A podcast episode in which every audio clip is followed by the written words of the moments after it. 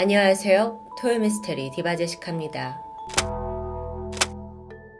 2020년 6월 4일 오전 10시 30분 일본의 효고현 다카라즈카시의 조용한 주택가에서 한 여성의 비명소리가 들려왔습니다.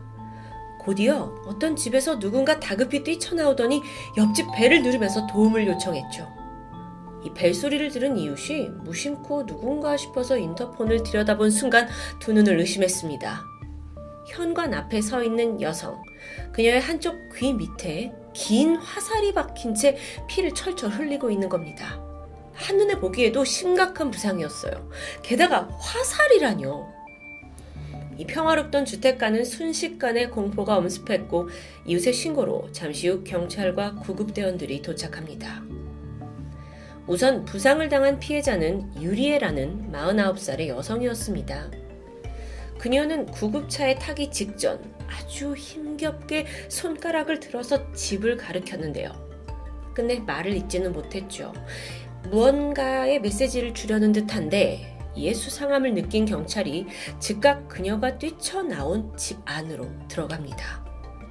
아, 집 안에는 머리에 화살이 박혀 있는 여성 두 명과 남성 한 명의 시신이 추가로 발견되었습니다. 여성 둘은 집 안에 거실에 쓰러져 있었고요. 남성은 욕실 근처에서 발견됐죠.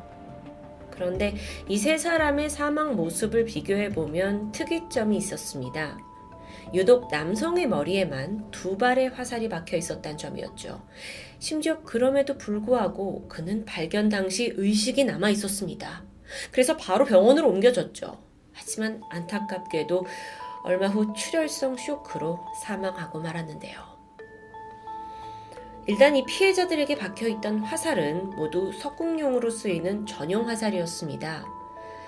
살인에 그러면 석궁이 사용됐다는 거죠? 그 석궁은 현장 거실에서 발견이 되었고요. 이 사람을 죽이는데 석궁을 썼다는 건 정말 영화에나 나올 법한 특이한 케이스죠. 석궁이라는 게 기본적으로 활의 원리인데요. 여기에는 방아쇠가 있어서 이렇게 기계식으로 쏘는 활이라고 보면 됩니다. 당연히 일반 활보다 훨씬 더 강한 힘으로 화살을 날려보내고요. 종류마다 차이가 있긴 하지만 100m 이내에서 쐈을 때는 자동차 문도 뚫을 수 있다고 해요. 강력한데요. 이런 관통력 때문에 석궁이라는 건 사실 주로 사냥용으로 많이 사용됩니다. 그런데 이런 무시무시한 무기가 평범한 주택가에서 살인 무기로 사용됐다? 자, 그나마 다행인 건 이 석궁의 주인을 찾으면 될 겁니다. 그리고 무엇보다도 이 사건엔 목격자가 있었죠. 천만 다행으로 목숨을 건진 피해자, 바로 유리에였습니다. 그녀가 즉각 범인을 지목했고, 용의자는 놀랍게도 현장 근처에서 발견됩니다. 체포를 딱 하는 순간에도 전혀 저항하거나 도망치려는 기색이 없었고, 그는 멍하니 자신이 방금 뛰쳐나온 그 집안을 바라보고 있는 23살의 노조 히데아키. 그는 피해자들의 가족이었습니다. 참극이 벌어진 이 집 아들이었죠. 그러니까 존속살인이었던 겁니다.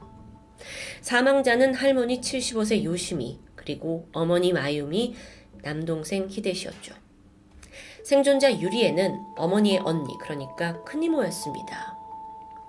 부검 결과를 보니까 할머니와 어머니의 사이는 뇌에 손상을 입은 외상성 거미막하 출혈, 또 동생은 화살로 인해 출혈성 쇼크사로 숨을 거뒀죠. 피해자들 모두의 머리에 정확히 화살이 박혀 있었습니다. 그래서 혹시나도 이 히데아키가 뭐 실수로 한 발을 쐈는데 이렇게 됐다? 이건 도저히 말이 되지 않는 설명이에요. 살인의 목적이 뚜렷해 보였어요. 그렇게 사건이 알려지고 일본 열도는 노즈 히데아키가 왜 가족을 죽였는지 초미의 관심이 쏠렸습니다. 수사 초반에 그가 대학생이라고 알려졌는데 얼마 후에 무직 상태라고 정정 보도가 돼요.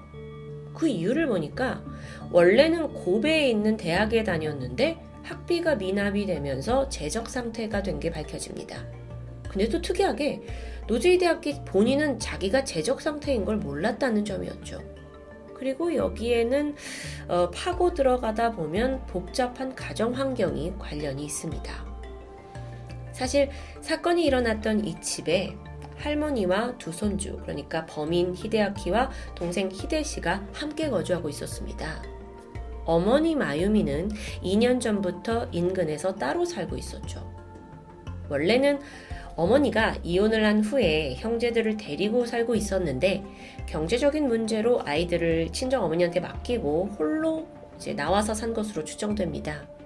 그리고 이때 히데아키의 미납 그 등록금 통지서를 비롯해 모든 재적 통지서가 다 어머니의 주소로 배달이 됐던 겁니다.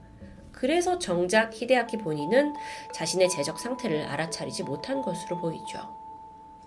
다시 현장으로 돌아와 보면요. 범행에 사용된 이 화살, 이게 쉽게 빼낼 수 없도록 촉에 갈고리가 달린 아주 살상력이 높은 거였어요.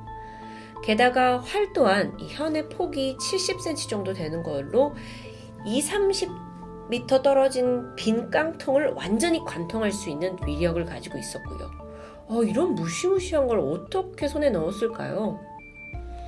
노즈 히데아키는 체포가 된 후에 범행 일체를 순순히 자백했습니다. 그리고 그렇게 궁금해하던 범행 동기는 가족에게 원한이 있어서 죽였습니다. 다른 집에 살고 있던 큰 이모도 죽이려고 불렀습니다. 라면서 너무 덤덤하게 자신의 그 큰 불만을 내비쳤어요. 아니, 아, 전 쉽게 이해가 되지 않는데요. 조사를 하던 경찰은 죽은 남동생 씨의 상태에 주목하게 되는데, 음, 다른 시신에 모두 화살이 한 발씩 박혀 있던 것에 비해서 남동생에게는 두 발의 화살이 박혀 있었죠. 어, 왜 그랬을까 생각하던 중에 이건 범인이 동생에게 어떤 질투나 원한이 더 강하게 있었던 게 아닌가라는 추측을 불러일으켰습니다. 동생, 그는 범인과 한 살 차이예요. 근데 어릴 때부터 이 두 사람이 항상 비교를 당했다고 합니다. 가라데 도장을 함께 다녔는데 그 사범에 따르면 초등학교 때부터 워낙 싸움이 많던 형제예요. 물론 형제 간에 연년생인 경우에 싸우면서 크는 게 뭐 별다른 일은 아니죠. 하지만 점점 자라면서 형제의 골이 깊어졌습니다. 우선 그 다니던 가라데 도장에서도 처음에는 형이 뭐 동생을 좀 가뿐하게 이기는 듯 했지만 시간이 지날수록 동생의 실력이 일취월장하는 겁니다. 편차가 심해지기 시작해요. 심지어 동생은요, 가라데 대회에 나갈 정도로 아주 뛰어난 어, 실력을 보여줬고요. 그럴수록 형 히데아키는 비교당하고 밀려나게 되죠. 이게 단순히 가라데에서만이 아니었는데 학교 성적, 교우 관계, 또 성격까지도 형제가 너무도 판이하게 달랐습니다. 그리고 그 중에 동생이 더 우호적이었고요. 동생은 어려운 가정 환경 속에서도 착실하게 공부도 잘하고 알바를 병행하면서 성장해 가죠. 고등학교 졸업하고는 교토에 있는 건축 전문대학교에 진학해서 2급 건축사 자격증 또 인테리어 플래너 자격증까지 취득을 합니다. 차곡차곡 그렇게 뭔가 꿈을 향해서 나아갔고 불과 몇 개월 전까지는 꿈에 그리던 대기업 건축회사의 기술직으로 취직한 상태였어요. 이전까지만 해도 뭐 학비 벌려고 주유소 경비회사에서 알바를 계속했는데 사람들은 늘 동생을 싹싹하고 성실한 모습으로 기억했습니다. 그런데 이에 반해서 형 히데아키의 삶은 완전히 달랐어요.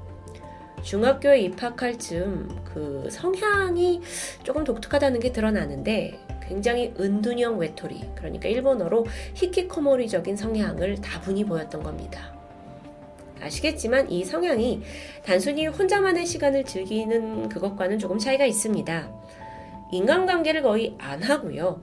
또 하루의 대부분을 그저 방 안에 틀어박혀서 혼자 생활하는 아주 극한 폐쇄성을 보이기도 하죠. 타인과의 소통 능력도 떨어집니다. 히데아키는 그런 성향으로 자라나면서 중학교 시절 보냈고 고등학교도 어, 순탄치 않았습니다. 그런데 대학에 들어가더니 어, 초반에 동아리 활동도 하고 좀 바뀌는 듯 했죠. 근데 또 얼마 못 가서 방 안에 틀어박히는 겁니다. 동네 주민들은 히데아키를 아주 조용한 청년으로 기억했어요. 그러다가도 종종 물건을 험하게 휘두르면서 화를 내는 모습이 포착이 아, 게다가 갑자기 막 애가 수가 뒤틀리면 성격이 난폭해지면서 막 180도 변하는 모습이 있었다라는 증언도 있었죠. 이웃이 먼저 인사를 해도요, 절대 받아주지 않았고요. 늘 고개를 숙인 채 눈을 대주, 이렇게 깔고 다녔습니다. 그러니까 동생은 너무 성실하고 모범적인 데 비해 형이 너무 뭔가 음침한 모습 때문에 참 동네 사람들도 다른 형제다라고 평가했다고 해요. 한 지붕 아래 너무도 다른 형제.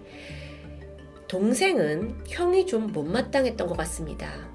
그래서 사건이 일어났던 그 해에 자신의 가라데 코치한테 이런 이야기를 했다고 해요. 아, 우리 형이 또 이 히키코모리 성향이 나와가지고 방에서 나오질 않는다. 가족과 말도 거의 안 한다. 라면서 푸념을 늘어놓았죠. 또한 친구들한테도 아, 난 우리 형이 너무 싫다라는 말을 자주 했다고 합니다. 음, 같은 집에 살고 있던 할머니 또한 상황 잘 알고 계셨죠. 그래서 손주가 좀 엇나가는 것 같고 자기 엄마하고도 연락을 안 하는 것 같다라는 고민을 이웃에게 털어놓은 적이 있습니다. 큰니모, 그 피해자였던 큰니모 유리에는요, 근처에 살고 있었는데, 유리에 또한, 음, 이제 가깝게 살고 있으니까 히데아키를 종종 받고, 어, 좀 조카가 걱정이 된다라는 말을 한 적이 있고요. 그렇게 온 가족의 걱정거리였던 히데아키. 정작 본인은 가족들이 나만 미워하고 험담한다고 생각했던 걸까요? 정말 시한폭탄과도 같은 동거였습니다. 그러던 중 히데아키가 결국 자신을 인정해주지 않고 귀찮게 하는 모든 가족들을 살해하기로 결심했죠. 그는 인터넷으로 석궁을 구매하는 데 성공합니다. 저는 이 부분이 좀 이해가 잘 안 되는데요. 아니, 석궁이라는 게 뭐 이게 권총 같은 아주 강력한 무기인데 구매가 당연히 까다로워야 하죠. 근데 일본에서는 2년 전까지만 하더라도 석궁을 구입하는데 별다른 허가가 필요하지 않았다고 해요. 참고로 우리나라에서는 이게 공기총과 같은 부류로 판단이 되면서 구매를 하려면 당연히 경찰의 허가가 필요합니다. 근데 어쨌든 당시에 히데아키는 석궁을 구매하는데 성공했고 수십 개의 화살까지 쟁여둔 채 그날만을 기다리고 있었던 겁니다. 그리고 마침내 2020년 6월 4일 아침 히데아키가 음, 엄마와 큰이모에게 직접 전화를 걸었어요. 엄마, 이모, 오늘 할머니 댁에 오는 거 맞죠? 라고 재차 확인을 하는 거예요. 같은 동네에 뭐 근처에 살던 가족들이었기 때문에 사실 정기적으로 할머니 댁에 모여서 함께 밥도 먹고 시간을 보냈습니다. 그리고 마침 그게 그날이었던 거고요. 얼마 후에 엄마가 먼저 집에 도착했죠. 그리고 만반의 준비를 하고 있던 히데아키는 석궁에 화살을 장전하고는 방 밖으로 나와서 어머니를 보자마자 바로 방아쇠를 당겼습니다. 아, 너무, 너무도 상상하기 힘든 음, 상황인데 문제는 이미 어머니를 살해하기 전에 또 다른 살인을 저질렀다는 거죠. 새벽 5시 그는 집에서 잠들어 있던 할머니와 동생에게 화를 쐈고요. 두 사람은 아무런 저항 흔적조차 없이 그대로 숨을 거뒀죠. 그리고 아침까지 내내 기다리다가 엄마랑 이모한테 집으로 오라고 해놓고 엄마 들어오니까 먼저 쐈던 겁니다. 와, 그런데 잠시 후 큰 이모가 어, 있니? 하면서 집 안으로 들어와요. 그런 이모의 얼굴을 향해서 석궁을 쐈죠. 이게 귀를 맞고요. 이모가 이제 정신을 가까스로 차리고 도망치면서 유일한 생존자가 됐던 건데요. 아, 정말 저는 이걸 설명을 하면서도 이 너무 이게 무슨 말도 안 되는 비극입니까? 그렇게 히데아키는 세 건의 살인 혐의, 한 건의 살인 미수 혐의로 검찰청으로 넘겨졌습니다. 지난 2020년 7월에 그에게 혹시 정신적인 문제가 있는지 감정이 진행되었고요. 2021년 1월에 정식 기소가 된 상태죠. 이 사건의 범행 동기에 대해선 여전히 추측이 난무합니다. 그는 분명 가족에게 원한이 있다고 말을 하긴 했지만 사실 뭐 가족이 직접적으로 그를 못 살게 굴거나 뭐 정말 뭐 이렇게 무시했거나 이런 정황이 별로 없어요. 그래서 많은 사람들은 용의자가 그러니까 범인이 히키코모리로 지내면서 피해 망상과 열등감에 시달렸다라는 게 큰 지지를 받고 있습니다. 한편 이 사건에선 짚고 넘어가야 할 게 있죠. 일반인이 석궁을 이렇게 쉽게 살 수 있는 거야? 라는 데 우려가 커졌습니다. 그러고 보니까 2010년에서 2020년, 그 10년 사이에 석궁으로 인한 상해 사건이 13건이나 발생했어요. 또한 이 석궁으로 동물 학대를 하는 일도 빈번했고요. 그 와중에 일가족 살상 사건이 벌어지면서 어어어 이거 뭔가 법이 바뀌어야 된다라는 바람이 일게 되죠. 그리고 사건 발생 1년 뒤인 2021년 6월 어, 석궁을 사려면 특별한 허가가 필요하다는 법안이 통과됩니다. 그래서 이제는 석궁을 사려면 교육을 받아야 하고요. 이것조차 3년마다 한 번씩 계속 갱신을 해야 하고요. 또 미성년자는 어떤 식으로든 결코 석궁을 구매할 수 없습니다. 당연하죠. 당연하죠. 근데 이렇게 강력한 법안이 생긴 데는 사실 또 다른 이유가 있는데요. 히데아키가 석궁살인, 석궁 가족 살상을 한 이후에 이때다 싶어서 일본에서 모방 범죄가 막 일어났기 때문입니다. 2020년 7월 고베에 살고 있던 한 주부가 평소에 증오하고 미워하던 남편에게 석궁을 발사해서 죽이려다가 실패하고 살인미수로 체포됩니다. 그리고 두 달 뒤에는요, 나가노현에서 20대 여성이 알고 지내던 70대 남성에게 화살을 발사했고, 역시나 살인미수로 체포되죠. 아, 이게 석궁 사건이 막 쏟아지는 겁니다. 물론 살인으로 이어지진 않았지만 어, 이러다 이거 유행되겠다 싶었고 정부도 빠르게 조치를 한 겁니다. 어쩌면 이 사건 또한 히데아키가 그렇게 손쉽게 석궁을 구하지 못했더라면 모든 가족이 죽음을 당하는 그런 것만은 피할 수 있지 않았을까요? 라는 생각이 들어요. 아닌가요? 좀 남달랐던 히데아키의 살인극은 그 도구가 석궁이든 칼이든 맨손이든 결국 피하지 못할 일이었을까요? 그건 더 비극이겠죠. 최근 현지 언론에 따르면 예정되어 있던 히데아키의 공판이 취소되었다고 합니다. 무슨 일인가 싶어서 봤는데 이 정신감정 결과로 인해서 재판이 굉장히 장기화될 가능성이 높다고 보고 있죠. 그러니까 히데아키가 과연 정상이었느냐 아니면 아니었느냐를 판가름하는 게 이 재판의 주요 쟁점이 될 것 같습니다. 즉 히데아키는 아직 재판을 기다리고 있고 우리는 좀 더 이 결과에 대해 지켜봐야 할 것 같네요. 석궁 살인 사건 지금까지 토요미스테리 디바제시카였습니다.